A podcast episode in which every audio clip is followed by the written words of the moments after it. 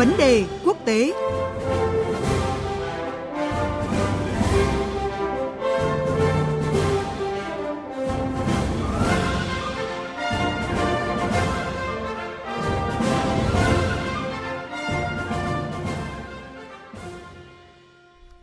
Thưa quý vị và các bạn, cuộc luận tội Tổng thống Mỹ Donald Trump tại Mỹ đang bước vào những giai đoạn căng thẳng mới khi Ủy ban Tư pháp Hạ viện Mỹ vừa thông qua các điều khoản luận tội, bao gồm lạm dụng quyền lực và cản trở Quốc hội.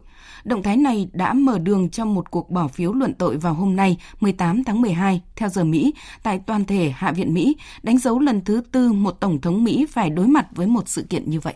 Và dư luận đặt câu hỏi liệu loạt diễn biến mới này thì có khiến tương lai chính trị Tổng thống Donald Trump lung lay như nhiều người lo ngại hay không?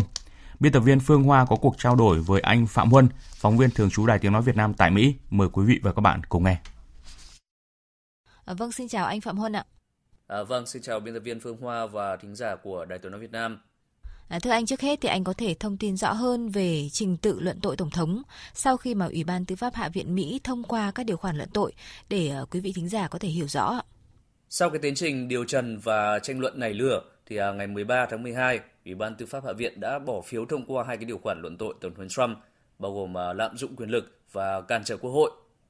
Sau khi Ủy ban Tư pháp à, là cái đầu mối chịu trách nhiệm chính trong tiến trình luận tội đã thông qua hai cái điều khoản nêu trên, thì à, ngày 17 tháng 12, Ủy ban Nội quy Hạ viện cũng đã quyết định về cái thời lượng tranh luận và thời điểm bỏ phiếu luận tội. Giờ đây, theo à, quy định của Hiến pháp Mỹ, quyền hành và trách nhiệm thuộc về Hạ viện.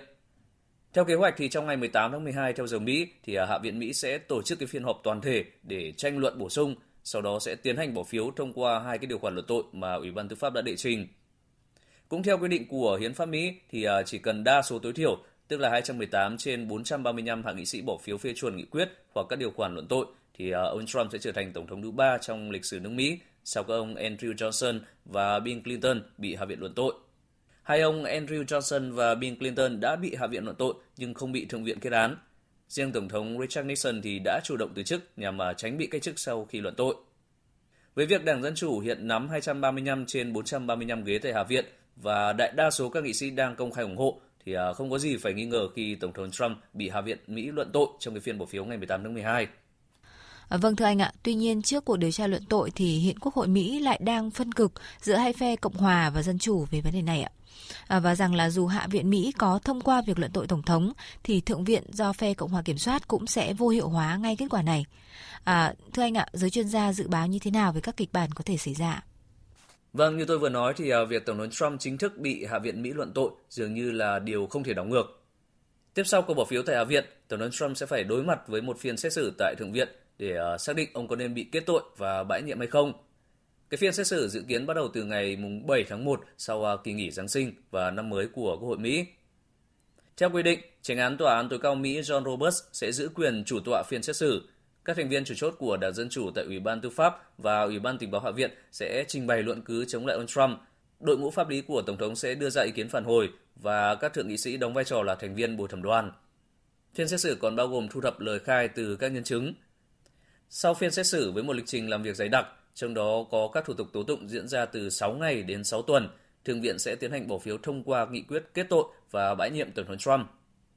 Theo quy định của Hiến pháp Mỹ, thì à, để kết tội và bãi nhiệm Tổng thống Trump thì phải có đa số tuyệt đối thượng nghị sĩ bỏ phiếu ủng hộ, tức là cần ít nhất 67 phiếu.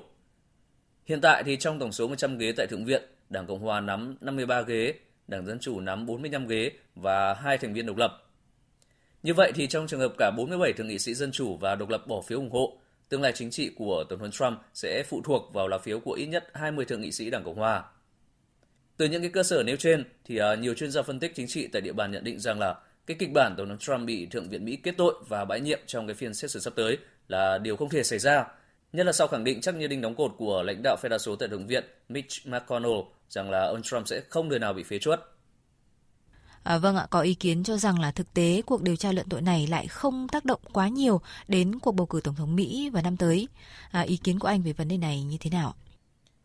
Về cơ bản thì à, tôi đồng tình với cái quan điểm rằng là cái cuộc điều tra luận tội ông Trump mà Đảng Dân Chủ đang thúc đẩy sẽ không ảnh hưởng quá nhiều tới cái cuộc bầu cử tổng thống năm 2020 xuất phát từ à, hai lý do sau.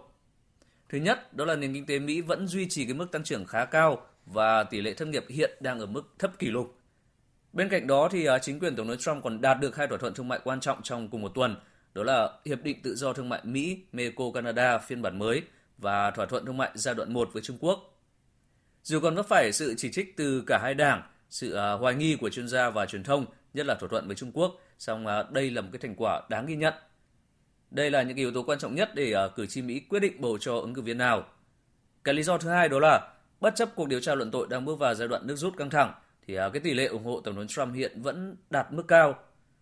Kết quả thăm dò mới nhất do Đại học Quinnipiac tiến hành và công bố ngày 16 tháng 12 cho thấy rằng là tính trung bình có tới 43% trong số 1.390 cử tri Mỹ được hỏi ý kiến qua điện thoại cho biết rằng là họ à, ủng hộ Tổng thống Trump, tăng 2 điểm so với kết quả thăm dò công bố hôm 10 tháng 12. Đáng lưu ý, 92% người theo Đảng Cộng Hòa ủng hộ hành động của ông chủ Nhà Trắng. À, vâng, cảm ơn anh Phạm Huân về những thông tin và phân tích vừa rồi. Vâng, xin cảm ơn biên tập viên Phương Hoa và phóng viên Phạm Huân thường trú Đài Tiếng Nói Việt Nam tại Mỹ với những thông tin vừa rồi.